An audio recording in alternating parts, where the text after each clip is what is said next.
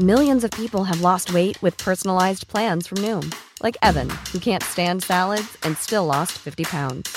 Salads, generally, for most people, are the easy button, right? For me, that wasn't an option. I never really was a salad guy. That's just not who I am. But Noom worked for me. Get your personalized plan today at Noom.com. Real Noom user compensated to provide their story.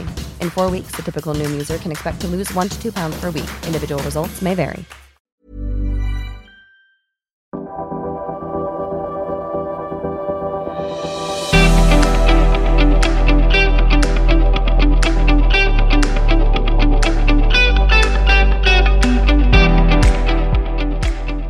G'day. Welcome to the National Security Podcast. This is the podcast where we confront the national security challenges facing Australia and the Indo Pacific region. This podcast is brought to you by policyforum.net and the National Security College at the ANU. My name is Chris Farnham, and I've been doing these podcasts for near on three months now. We have brought in some wonderful guests to talk about some really interesting issues, some topical issues, and some of the broader stroke strategic level issues. And we've had some great feedback from you out there as well, responding to some of the issues that we've discussed and also letting us know what you would like us to discuss. And that's exactly what we're going to do today. We're going to have a crack at a really interesting issue that has been suggested to us via Twitter, and that is cyber terrorism and cyber warfare. We're going to be talking to Dr. Adam Henschke, and he is an applied ethicist working on areas of crossover between ethics, technology, and security. He's a senior lecturer here at the National Security College and also a senior research fellow with the Delft University of Technology in The Hague, the Netherlands. His research concerns ethical and philosophical analysis of information technology, its uses, military ethics, and the relationship between ethics and national security. But before we get on to that, if you would like to get in touch with us, you can do so on Twitter using APPS Policy Forum. You can get in touch with us on email at podcast at policyforum.net and also on Facebook at Asia Pacific Policy Society. Right now, let's hear from Adam.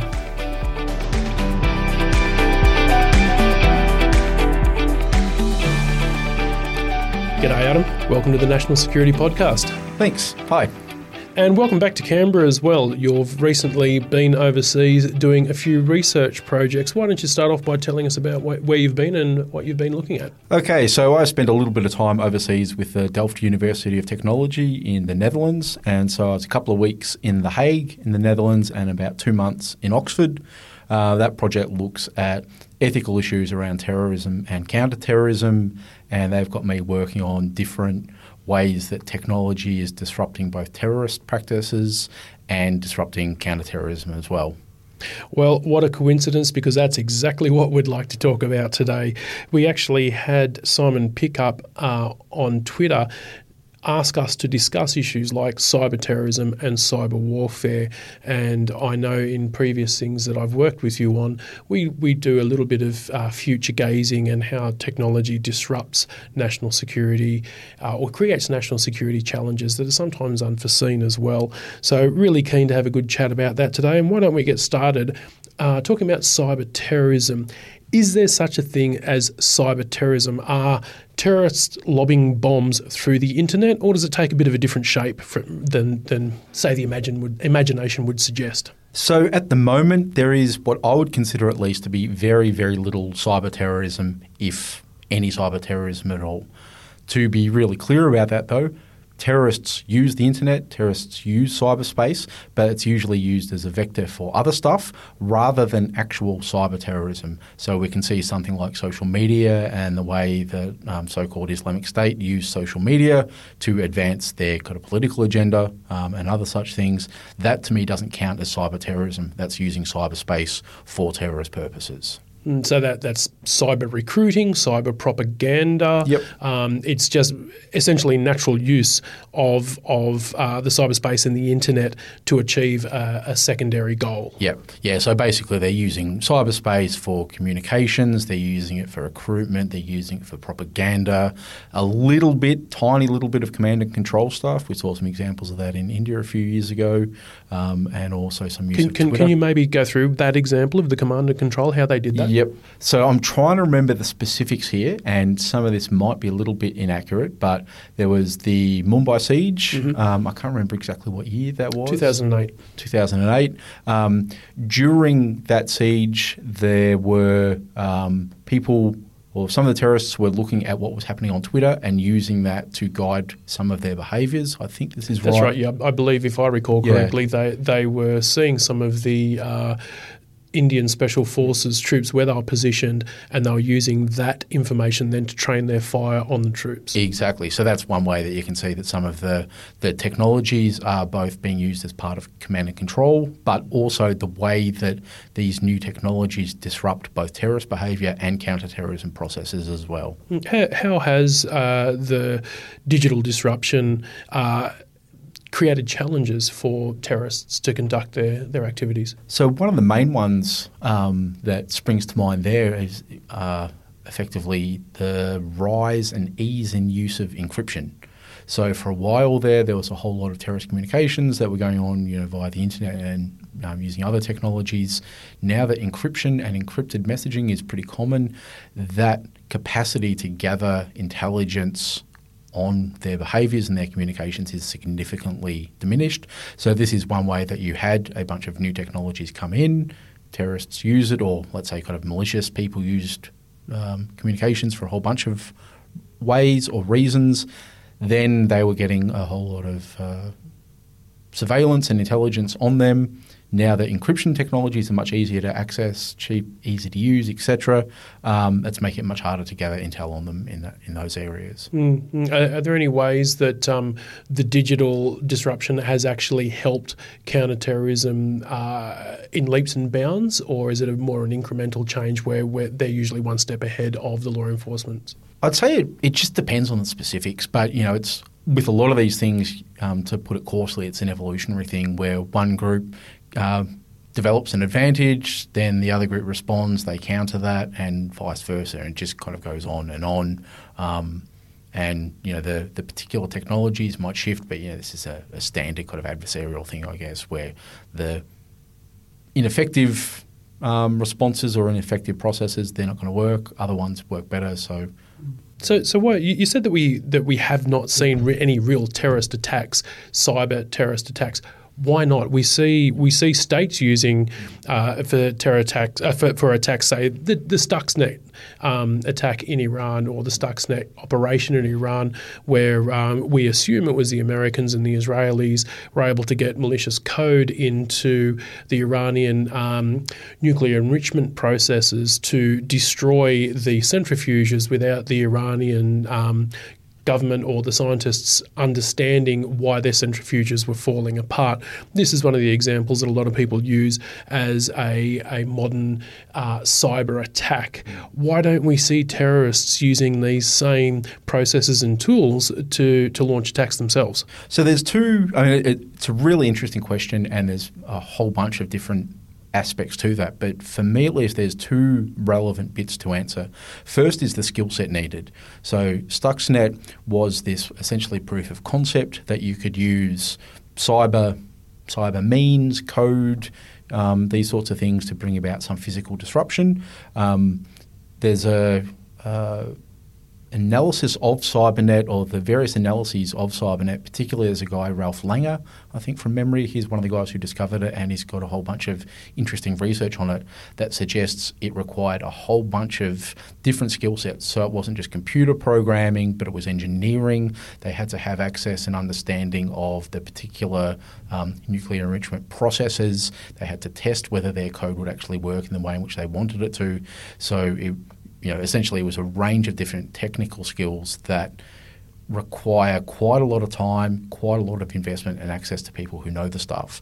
And what a number of people that I've spoken to suggest is for a, at least at the moment and probably still going into the future, if you're going to see actual physical impacts of cyber attacks, it's going to require a whole host of skills to be able to pull that off, and that's generally the province of state actors. The other reason, and this is a little bit more speculative, but the other reason is it may not, a cyber attack may not actually suit the purposes of terrorists. One of the main things about terrorism is they want publicity and they want people to know that they were behind a certain attack. A lot of cyber stuff relies on secrecy, relies on using exploits and not um, making it making people aware that you're using these exploits, and that actually runs quite counter to the notion of the publicity around the terrorist activity. But, but, but, isn't that just an attribution issue? I mean, like a lot of a lot of the attacks that have been launched, say the Sony attack and so on, where there's been hacks or there's been some kind of cyber-enabled attack on a company or or a, or a state that we assume has been launched from a state, but it, attribution is is very very difficult in cyberspace, and that's the way the states actually want it. They launch their attacks so that it cannot be attributed back to them. Whereas the terrorist actors, they actually want the attribution, yep. as you said, the, the propaganda mm. of the deed is what they're looking for. Um, so why would they not launch an attack that has very clear attribution where they don't cover their tracks like a state actor would? So again, this is you know a bit of speculation here, but part of the reason why this might be the case is they so there's problems with attribution as you point out, but also so far the vast majority of cyber impacts are going to be constrained to cyberspace, and that doesn't have the same social impact that say driving a car into a group of people has. Mm-hmm. And you know if you hear that a bunch of cyber terrorists um, hacked into a bank account and stole some money, you go, okay, that's bad, but I don't really care. You know, you, there's very little chance of having a strong social response there. And again, part of the purpose of, of terrorism, what separates it from a whole bunch of other activities, is it's not just the publicity that comes from it, but the way in which that publicity brings about social change, or their desire is social or political change, you know, for good or, or ill. And at the moment, given that the vast majority of cyber impacts are going to be constrained to cyberspace, my speculation here is it doesn't have the psychological or social impact that they're actually wanting and so you know, it's not really in their interests to pursue it in that way. It's very hard to launch a cyber attack that gets caught on film yep. and then shown on TV and spreads across the internet and so on. So it, it, doesn't have the visual impact and doesn't create that visceral response that terrorists are looking for as yeah. well. Can you see anything changing or in the evolution of technology, um, and also the the dispersal of skill sets throughout society. Um, take a step back, we look at ISIS. They they had the tools of a state behind them for quite a long time. They had a lot of money, they had a lot of territory, they had access to a lot of infrastructure, and there were tens of thousands of people uh, that were involved in their movement. That is also that is essentially a state. The the organisations that you're saying are the only people that could actually launch a large large scale terror attack that could say take down um, hospitals or take down energy infrastructure or something like that and cause real world physical effects. Um, is there a chance that we will see skill sets dispersed throughout society and organisations be able to accumulate the kind of technolo- technological skill and resources that they will be able to launch a large scale attack? Or are there other opportunities that are opening up where we may see cyber terror attacks actually happen? Or is this just a, a, a thing of the imagination? So I think on the first part of that, um, it's true that there's you know people are gaining more skills and there's you know let's say a, a larger and deeper pool from from which people can draw from. The question is, what's the what's the bang for the buck here? So if they again thinking of some something like um, IS or you know similar sets of groups, is it really in their interest to pursue uh, people and invest a whole bunch of resources in a set of activities that might not bring any kind of noticeable social result, or encourage someone to drive a car into a thing like here you know, the, the resources issue is, well, probably one is going to get much more bang for the buck than the other. Um, so, you know, at a guess, I'd say not so much on the first thing. Um, the second thing about the changing technology, this is an area that I'm, I'm quite interested in and doing um, research on at the moment and into the future, is what's generally called the Internet of Things, where you have a bunch of um, basically things, so smartphones, smart cars, smart houses, logistics, etc., etc., etc. These things are in communication with each other. They have a bunch of sensors, and also there is some capacity to direct how they operate in the world. again, thinking of smart cars as the great example here, you might have an autonomous vehicle that's basically, you know, in, in some way part of the Internet of Things. As we get more and more of these things that are open to communication and open to external control with very limited Burrow's furniture is built for the way you live. From ensuring easy assembly and disassembly to honoring highly requested new colors for their award-winning seating, they always have their customers in mind. Their modular seating is made out of durable materials to last and grow with you. And with Burrow, you always get fast, free shipping. Get up to 60% off during Burrow's Memorial Day sale at burrow.com slash ACAST. That's burrow.com slash ACAST. burrow.com slash ACAST. cybersecurity that can bring about physical impacts in the world, my anticipation is then you'll get something much more like what we would consider cyber terrorism. Mm. So it could be you know hacking of cars, it could be hacking of homes, it could be hacking of logistics. You know, Mm. um, which isn't to say that people who are working on autonomous vehicles, for instance, um, they're well aware of these security risks. Like you know, it's obviously their nightmare is to have their brand associated with you know terrorist takeover. So people are very aware of these concerns, especially when it comes to things like cars. But as we get more and more of these things online, and more and more of their capacity to basically cause physical damage um, to people, put people at physical risk. My anticipation is this is going to be bringing us closer to areas of what I would consider cyber terrorism proper, rather than simply using cyberspace as a means for, for other activity. So would, would you say that the greater threat probably isn't terrorists, but it's actually criminal groups at the moment based on the skill sets that are out there and the ability to uh, muster the resources? I'd say so. Um, there's I mean, a huge amount of criminal activity um, on and using cyberspace, and then there's the really interesting interface between criminal groups and state support. You know, in certain countries and certain regions, you'll have criminal groups, but they operate either under the protection, active support of, or just merely the permission of a, a given state. So it's in some sense, it's really hard to know whether it's a criminal action, a state action, a state endorsed action. Is this simply criminal activity? Is this cyber war? You know, it's some of the vague areas here are quite interesting. And I recently read your book, uh, Binary Bullets The Ethics of Cyber War, that you've edited with a few of your colleagues. And I was quite disappointed to find out that cyber war isn't a couple of people sitting behind consoles at either end playing a game like Counter Strike or Call of Duty or, or even Space Invaders, Yep. which is probably more my generation. Yep. So I'd like to talk about cyber warfare as a, as a concept. I think that there's a fair bit of. Um, misunderstanding or the, the terms are fairly new term in society and uh, and what it means. Can you give me uh, in a few sentences tell me what cyber warfare is or maybe what it isn't? So this is one of these um, perennial questions that people sit there and ask. What is cyber warfare? And there's a whole bunch of different answers to that. One of the, the simple ways of thinking of it is basically warfare that uses cyber means. Very simple, very vague description there, but the vast majority of military related cyber activity is what we could consider a hybrid thing where you've got cyber means being used to help other standard military processes, standard kind of physical or kinetic force. Um, it's a much more open and contestable claim whether there has been and whether there will be what we can, could consider pure cyber war. Mm. So here, this is the idea, like you were saying, of a bunch of people behind a few consoles launching code at each other or something like that. That's contained purely to cyberspace.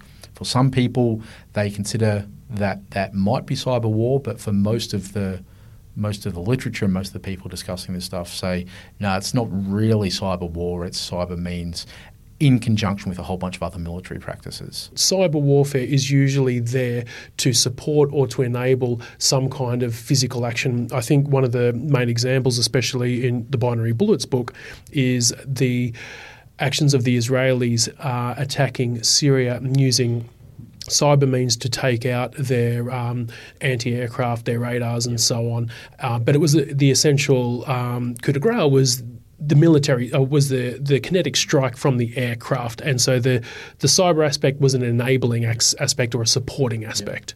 So one of the, the ways that I like to think about cyber in this sort of context is seeing it as a force multiplier.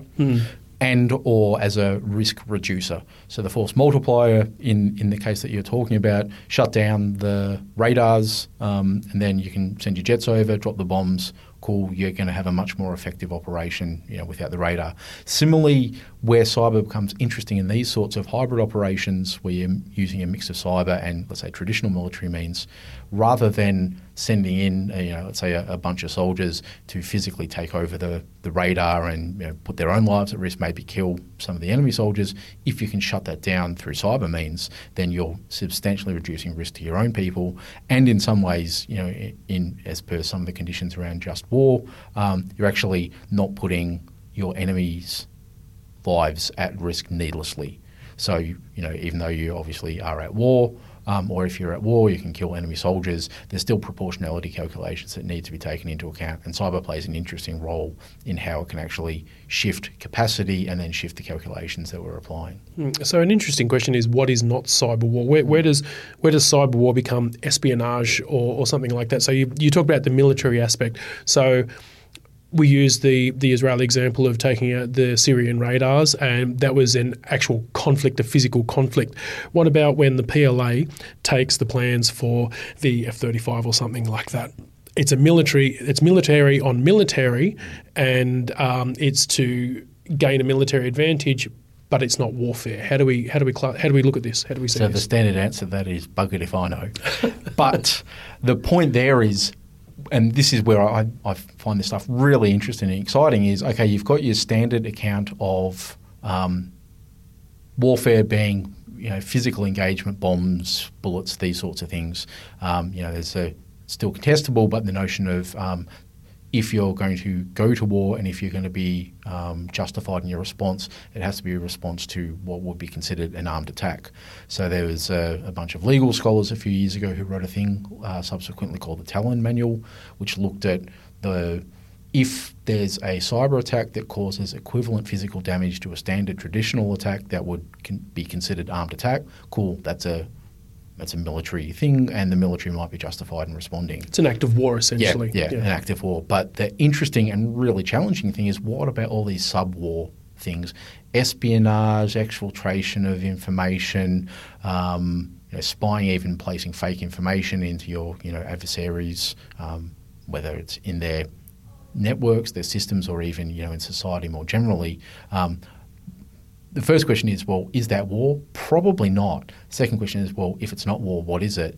And then third, in terms of the ethics, for me, the interesting thing is how ought we respond to those things? So, you know, one of the standard questions around the ethics of cyber war is, can you use kinetic means to respond to a pure cyber attack? And by that, you know, if someone uh, starts messing with Australia's electoral processes, can we drop a whole bunch of bombs if we know that X country is behind it?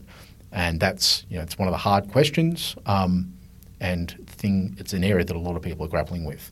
Where I think cyber becomes well, one of the things to think of in relation to cyber here is these are actually age-old questions. You know, what counts as espionage? What can we do? You know, what should militaries do in relation to gathering of intelligence? What can we do in response if we find out an enemy or adversarial military has gained intelligence on us? These are old questions.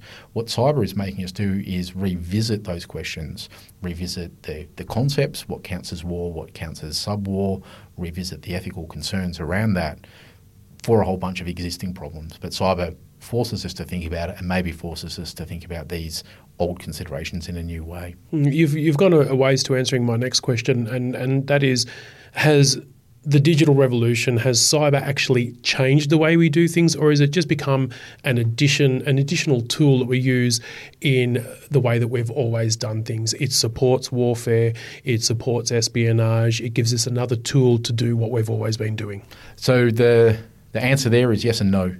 Um, or maybe maybe no and yes. So in some ways, no. You know, this is standard stuff that we've been doing for years, decades, centuries. Um, again, thinking here of some of the, the, ethics around warfare. There's a long history of looking at ethics to do with warfare that goes back 3,000 years, and we can draw a lot from those histories, even in relation to emerging technologies like cyber and other and other things. So that's the no. You know, same old, same old. Where it's where we get a bit of a yes is there are some relevant differences that cyber offers, and then you know we want to ask how important are those differences. So you mentioned before the attribution problem. Um, that did exist historically, but knowing who is behind an attack, whether it's you know a kind of armed attack or equivalent to an armed attack or even espionage, cyber makes it harder and much more effortful to find out who's behind these attacks. So attribution is a you know a novelish take on an old problem. Um, the lack of geographic space that's one of the really big shifts, and by that I mean you know we could be attacked, and we are you know, Australia is constantly suffering. Um, let's say kind of cyber malicious cyber events from countries that are not geographically next to us. Historically, territory was an important thing for militaries and for states, and your main worry was people encroaching on territory and maybe invading it. Cyber can allow influence operations, mischief, um, and a whole bunch of other kind of bad things basically to be done from a much greater distance. So this is where you see some degree of difference being brought about by the, the changes in in reach and impact. Mm. One of the other areas that might make it quite different is the capacity to either influence or impact um, citizens. So socially, we're much more vulnerable now to cyber attack because we live our lives online. We have smartphones. You know, again, if we think of the Internet of Things that's coming in, smart homes, smart cars, that makes civilians um, more vulnerable to attack than we might have been in the past. So these are some of the, the changes that make us kind of think or revisit some of the existing, immediately some of the existing ethical issues, ethical principles, seeing how they change, and then trying to work out is that change actually a relevant thing? Do we need to rethink our concept, or can we apply the concept just in a slightly different way? Mm. And finally, just, just to wrap this whole discussion up, we're essentially talking about a new disruptive technology, the digital technology, and how that has changed uh, terrorism and counterterrorism, and how it's changing warfare and, and espionage and state on state behaviour what are some of the disruptive technologies um, or any kind of disruption that you're seeing coming down the line that is causing you to think these days? Again, my main interest is on this Internet of Things because you've got the combination of all the, at least from a security perspective, all the bad stuff of cyber with the capacity to impact people in a physical sense. And that is, you know, kind of the nightmare scenario that you've got. So with Internet of Things, it's radically open, radically insecure. A lot of the devices um, can either be hijacked or used as part of um, cyber um, malicious cyber activity. Um, there was a case two years ago, I think, where a bunch of smart fridges were um, taken over, used as part of a botnet um, to shut down an internet service provider on the west coast of the US. They, used, they used fridges. Yep. That gives a whole new meaning to the Cold War, doesn't it? Boom, there that's, it is. That's Rory's joke. I have to give him credit for that one. Yeah, no, he stole it from me, or maybe I stole it from him. Um, but that's that's one example of the way in which the physical reality of the Internet of Things can actually also impact cybersecurity in terms of um, being able to launch big DDoS, botnet attacks, etc. DDoS, can you uh, explain uh, the distributed denial of service, service attack? attack. Yeah, um, and so that basically you shut down someone's web service, web platform, etc. by giving them a whole bunch of directing a huge amount of traffic towards them, makes the that system um, shut down or unusable for a period of time. Um, and the way to do that is just basically uh, deluge them with uh, requests and responses. Um, and if you've got something like an unsecured network of smart fridges, let's say 80,000 unsecured smart fridges shuts down the internet service provider. Um, and so it's that lack of cybersecurity in the physical things of the Internet of Things that creates kind of future or further challenges. Mm, excellent. Well, Adam, thanks very much for coming in and chatting to us today. And uh, we look forward to all of these greater challenges and scary things coming down the line for us. So thanks very much for chatting to us today, Adam Henschke. My pleasure. Thanks very much for having me.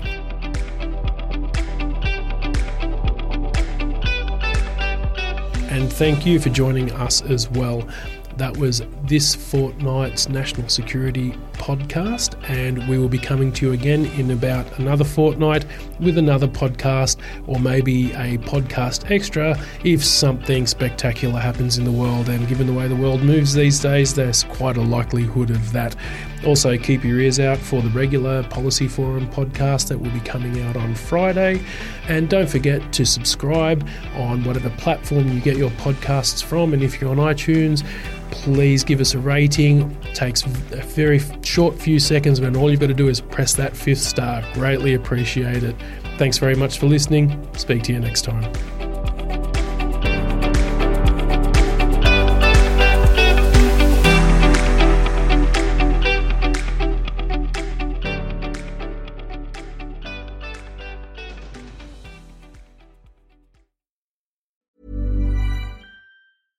Hey, it's Paige DeSorbo from Giggly Squad. High quality fashion without the price tag. Say hello to Quince.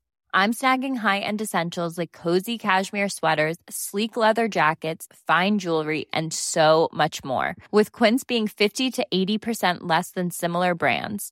And they partner with factories that prioritize safe, ethical, and responsible manufacturing. I love that. Luxury quality within reach. Go to quince.com slash style to get free shipping and 365 day returns on your next order. Quince.com slash style.